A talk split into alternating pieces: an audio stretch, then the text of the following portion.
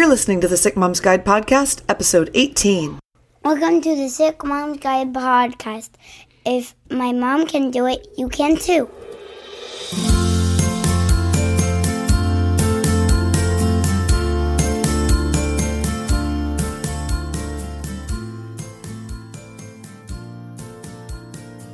Thanks so much for joining me today. I am Jen Hardy. I'm the mom of seven children. At the date of this recording, they range in age from 6 to 28. I have had chronic illness my entire life, but it wasn't identified until recently. So I've slowly been declining this whole time, chasing diagnoses. My most recent one is muscular dystrophy, which explains a lot. I have a few other eclectic diseases thrown in there. And throughout this parenting journey that I've had, raising these children, I have come up with a lot of different systems and ways to cope and handle dealing with being a parent and dealing with the medical system and all these variety of things while spending a lot of time in bed or on the couch. And I have this podcast so that I can share them with you and we can encourage each other and make each other's lives better. So today we're going to talk about how to get it together when you can't get off the couch because no matter what kind of health issue you're going through, whether it's chronic illness or chronic pain, depression, or anxiety, there's just some days when it's tough to get things done. And there's some days for me and a bunch of the people that I know where we can't get out of bed or we can't get off the couch at all. Sometimes for hours, sometimes for days, sometimes for weeks, and sometimes longer. So, what I want to talk about today is how we can enjoy our life and get things finished when we're having days like that or when our life's like that. Right now, it's May when I'm recording this. It's the very end of May. It's summer here, but this can apply to any time. It can be when the kids are off for summer break or winter break or spring break, the weekend, or maybe they've just gotten home from school and they want things to do and the house is a mess and you're sitting there going, you know, I just don't know how I'm going to get this all together. This episode is for you. So, we're going to talk about what to do, how to keep everyone busy, how to keep your house clean, and are you ready? How to get everybody to help. Because I have got a secret that can get your children to help you pick up around the house and make it look good no matter how old they are. So whether they're 2 or 10 or 18, this trick will help you get things done. And it's simple for them and it works every time. So we'll talk about that in a little bit. The first thing I'm going to talk about is the book, The Sick Mom's Guide to Having Fun Again. If I can do it, you can too. Yes, I wrote that book. And I'll tell you why. Four years ago, I was very sick. I was possibly misdiagnosed, we're not quite sure, with my myasthenia gravis. And I wasn't responding to the treatments. And so I would be in the hospital for a week, and then I'd be out for a few weeks. And then I'd be in for a week and out for a few weeks. That happened six times. Now, during that time, my younger kids were two and four, and we had four teenagers at home. My husband had to work full time. So I was still kind of coordinating things for my hospital bed to some degree who's going to go where and how things are going to happen. But then when they'd come visit me, it was really uncomfortable. I felt bad and guilty and obviously very sick. And they felt awkward and like they should entertain me, and I felt like I should entertain them. And we just didn't know how to get it together. And then when I came home, I spent four months in bed. If I wanted to go anywhere, I was in a wheelchair. I couldn't even walk to my neighbor's house. It was rough. And um, I'm really feeling very lucky that today I can walk. Um, some days are better than others. But during that time, I kept trying to research like, how can I be a mom when I can't get out of the hospital, right? How can I be a mom when I can't get out of bed?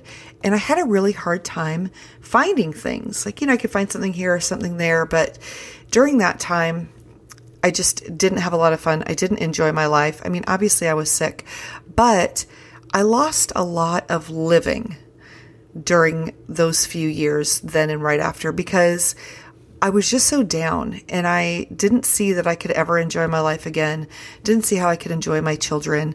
But I want to tell you, you can enjoy your life and you can enjoy your children. And it doesn't matter what you're going through or how things are, you can make it better. And that's why I have this podcast because I used to be really down and not fun and boring. And I'm I'm enjoying my life now as sick as I am more than I ever have in the rest of my life. And most of it's mindset. A lot of it is because I'm surrounding myself with different people who are more positive and I'm not going to lie to you and say I don't have bad days or that I don't get down or that I'm constantly having fun all the time because that's not true. But my life is so much better and I want yours to be so much better too. So we're going to talk about how to get you there and how to start today with enjoying a little bit more of your life today. So the book, The Sick Mom's Guide to Having Fun Again, has over 200 things for you to do. Now, 100 of them are with your kids. 50 of those things are to do with your kids when you can't get off the couch or out of bed. And the other thing about this book is in the beginning, it doesn't start with like play with your kids, do things with your kids, have fun. It starts about the reality of where, where you're at right now. It starts with the myths about being a sick mom and the downsides. It starts about getting rid of your guilt. I really firmly believe we have to ditch this guilt. It's not doing you any good.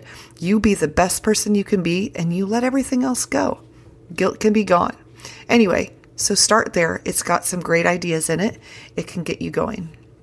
It's on Amazon, it's on Barnes and Noble, it's on Kindle, and the audiobook is coming. So there's one resource for you. My second best resource is the library. So back then, we lived in a very rural town in Tennessee. It was so rural and so small that the fanciest, cleanest place out there was the Walgreens pharmacy. I am not even exaggerating. It was a very small place. But even that small town's library had a lot of great resources. They obviously had books, they had audiobooks, which if you're not feeling good, audiobooks are a wonderful thing. You just lay back, close your eyes if you've got a headache or you can't, you know, your brightness is bothering you or your eyes are just so tired you can't see. Get a good audiobook and let it take you into another world and just transport you for a little while into happiness. I do it all the time and it's quite wonderful. But also at the library, they have things like story time for little kids. They'll have teen activities. My kids were on the teen advisory board, or they'll call it different things where they decide what the library is going to do for kids, which, as an aside, looks great on an application to college because kids are supposed to have leadership. And if they get a position on the library board, it just looks really good. So, something to file for later on. Anyway, but the library just has so many good resources, especially during breaks like summer break. They'll always have all kinds of great things. Now, we've moved down to a bigger city, a little south of Nashville, and here we have an amazing library. So they have story time and they have teen things and all the things that teens are into, like right now, that's what they have there.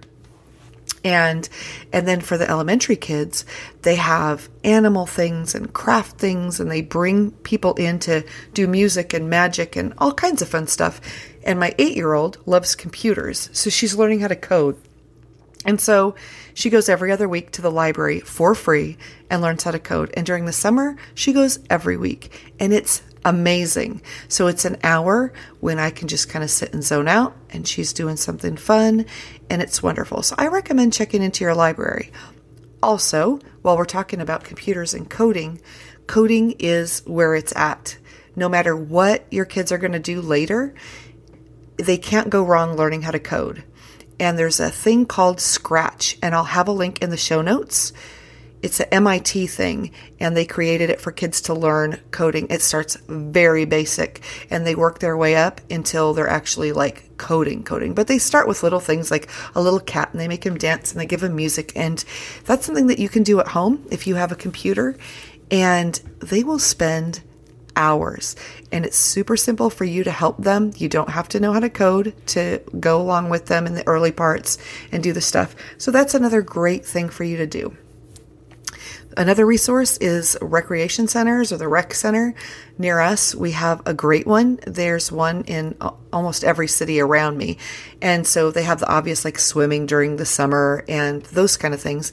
But then they'll have art classes. And the one next to, us has a Jedi camp. So they go a couple hours every day for a week and they make a costume and they do all this crazy Jedi things. And you just never know what they're going to have if you don't look. So I highly recommend looking into those kind of things because they're also low cost and you know you can find all kinds of fabulous classes for hundreds or thousands of dollars for your kids.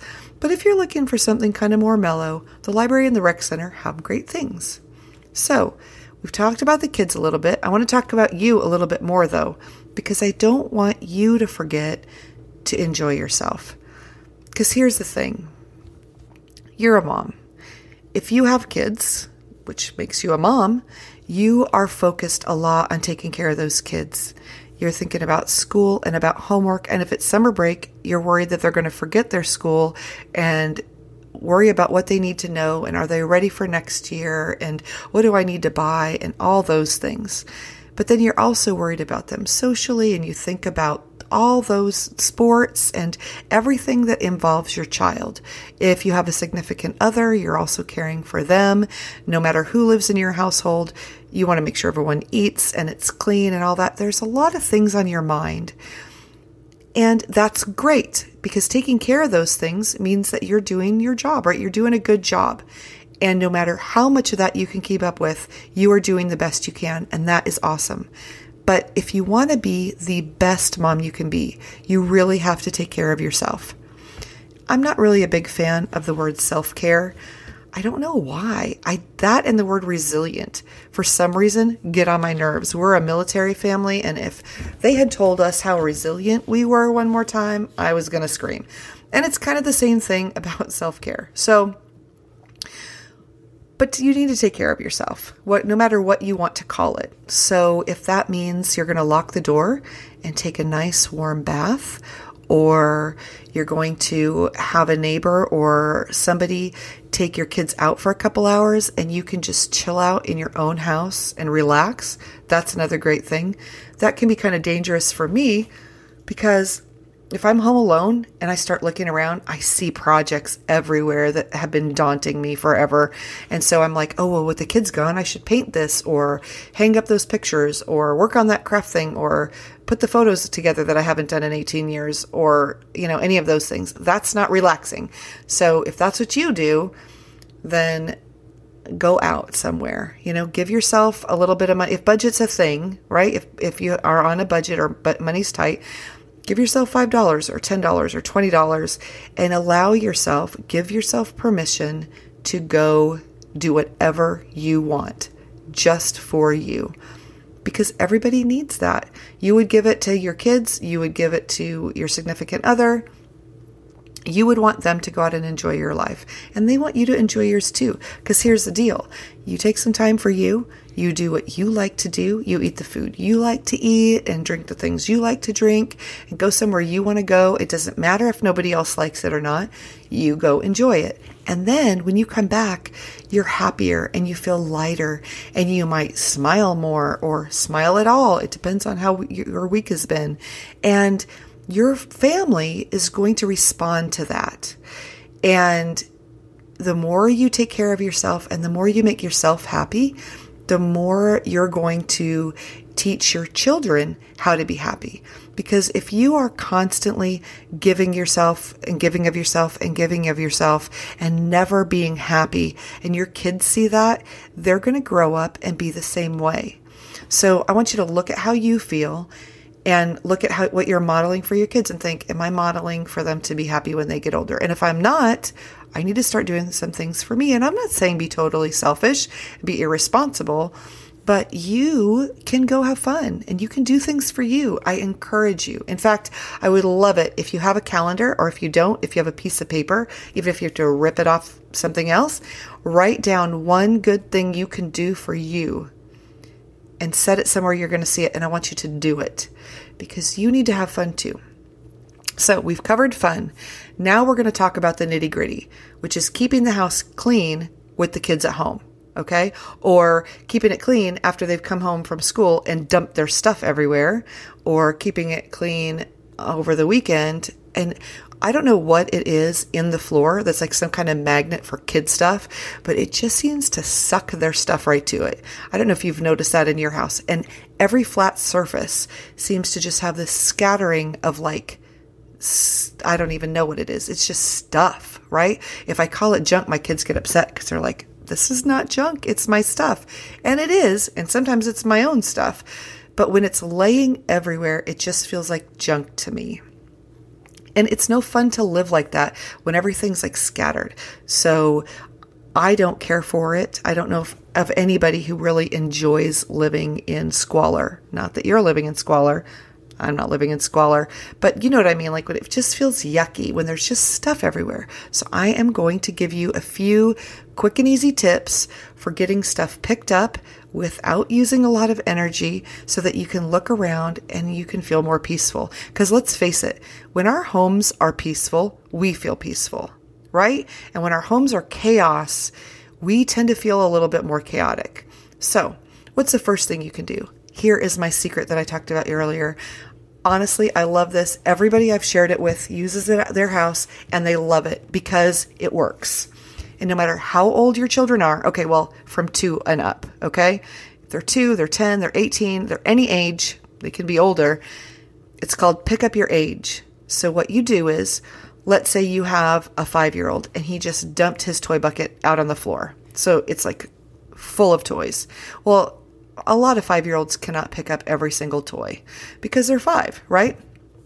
But you're going to teach him now at five how to start doing it so when he gets older, he can pick up more. And here's the deal whatever your age is, you're going to pick up that many things. So you're in the playroom or the living room or whatever.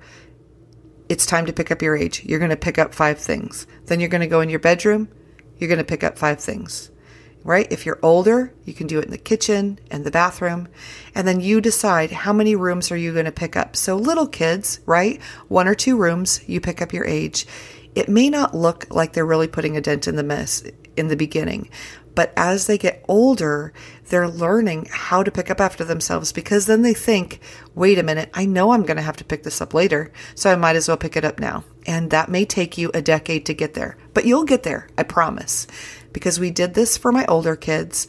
And I have to say, I was a little bit more pushy with them, but all of them have come back to me and thanked me for teaching them how to take care of themselves because the ones that moved out and they went to college, they had a really hard time with the people around them not knowing how to take care of themselves.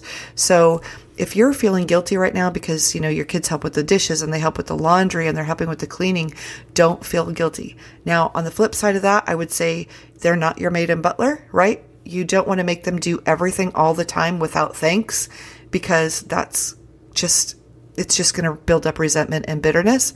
I can tell you firsthand because I did push some of my older kids a little too far.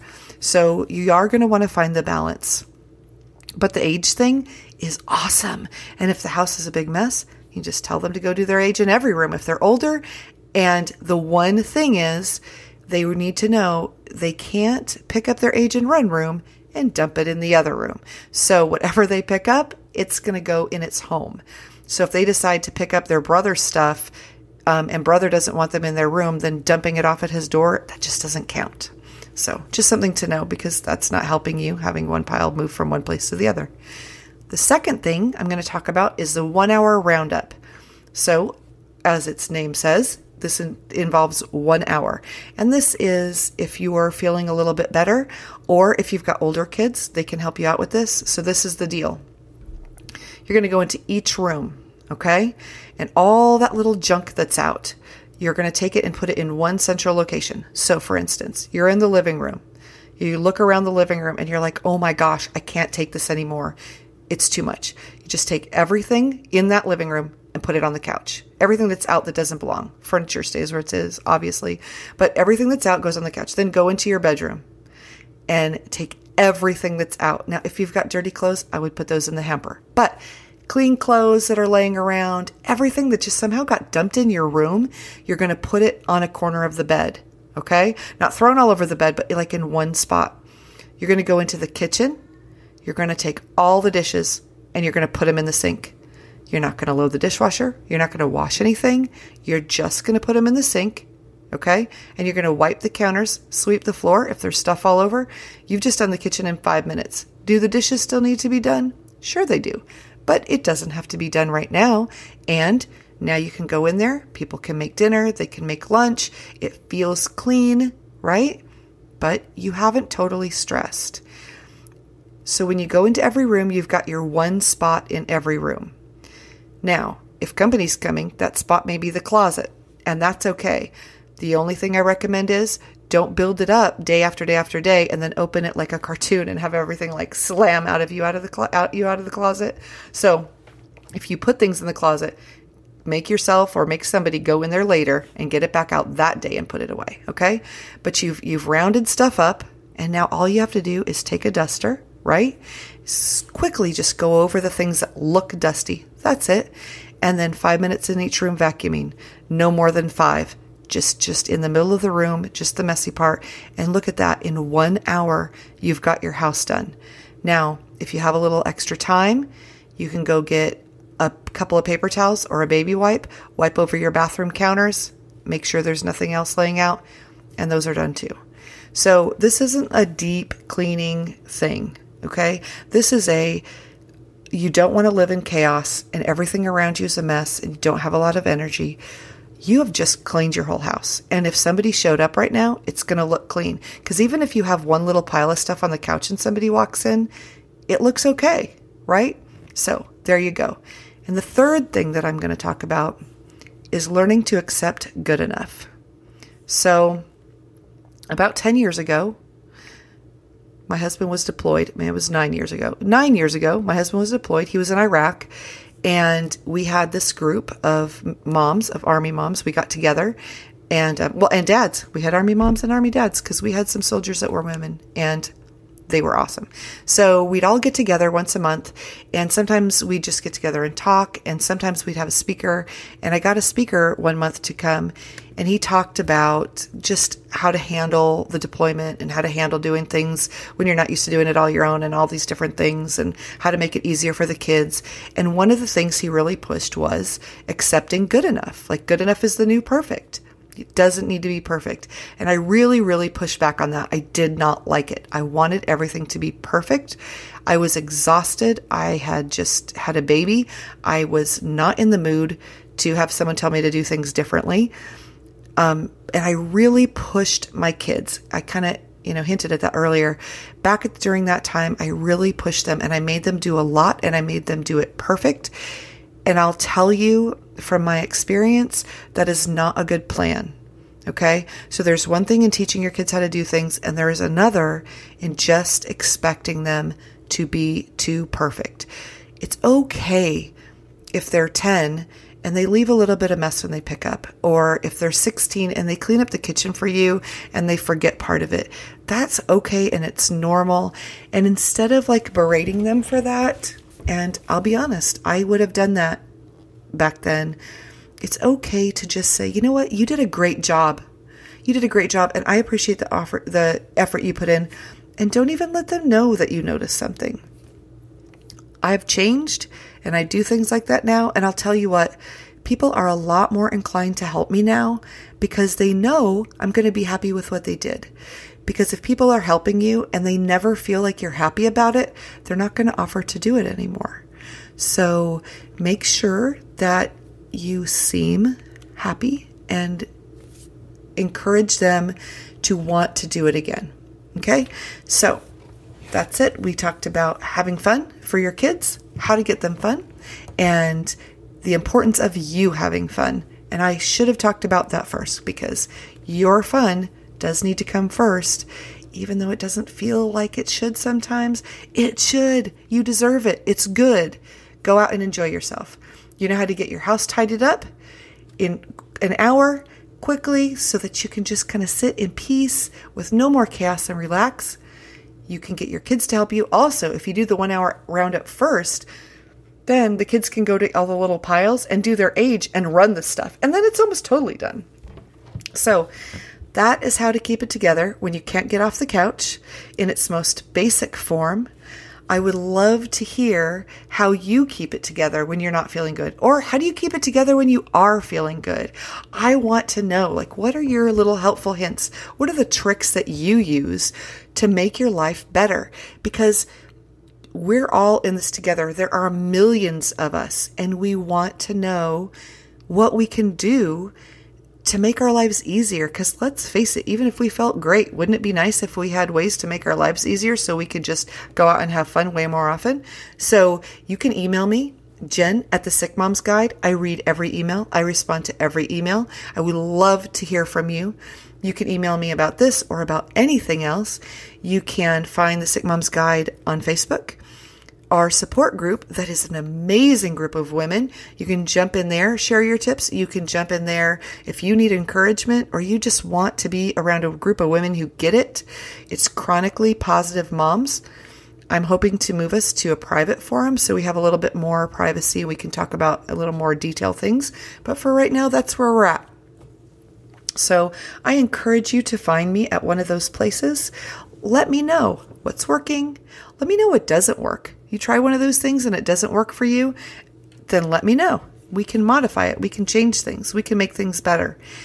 And I just want you to know that you are not alone. Like I said, there's millions of moms out there that are dealing with all these different issues chronic illness, chronic pain, depression, anxiety. They're being a mom, they're being a significant other. Sometimes they are trying to get themselves fed and clothed and figure out how the money's coming in and do all that stuff where they don't feel good. You're not alone. It is time for us to ditch all this guilt and stop being afraid to open up and start talking to each other. Because I think you'd be surprised. You may have neighbors or friends you don't even know are dealing with the same thing. So I encourage you to open up to people and talk to them. Find friends where maybe you can like share childcare. Maybe you take their kids, even if it's like two hours a week and they take yours two hours a week. That is two hours that you didn't have before. Maybe it's just to sit and do absolutely nothing. Sometimes that's the best thing of all to do, right? and you'll know you don't have to jump up and nobody's calling you and you don't have to take care of anybody and give yourself that freedom Give yourself the gift of relaxation because you deserve it. And I really would love to hear from you. So please reach out to me again, jen at the sickmomsguide.com. If you like this episode, I would love it if you would subscribe wherever you listen to your podcasts, because that way, next week when our next episode comes out, it's going to be delivered right to you. You'll never have to wonder again. And we've got a great series on parenting coming up that I think you're really going to like. I've got some great people. I'm even going to be interviewing some men, which is a little bit different, but we can because they're really awesome and I think you're going to like what they have to say. So be sure to subscribe and you'll know exactly when those episodes come out. Thank you again for joining me today. Our music was A New Day by Scott Holmes. Look forward to talking to you next week.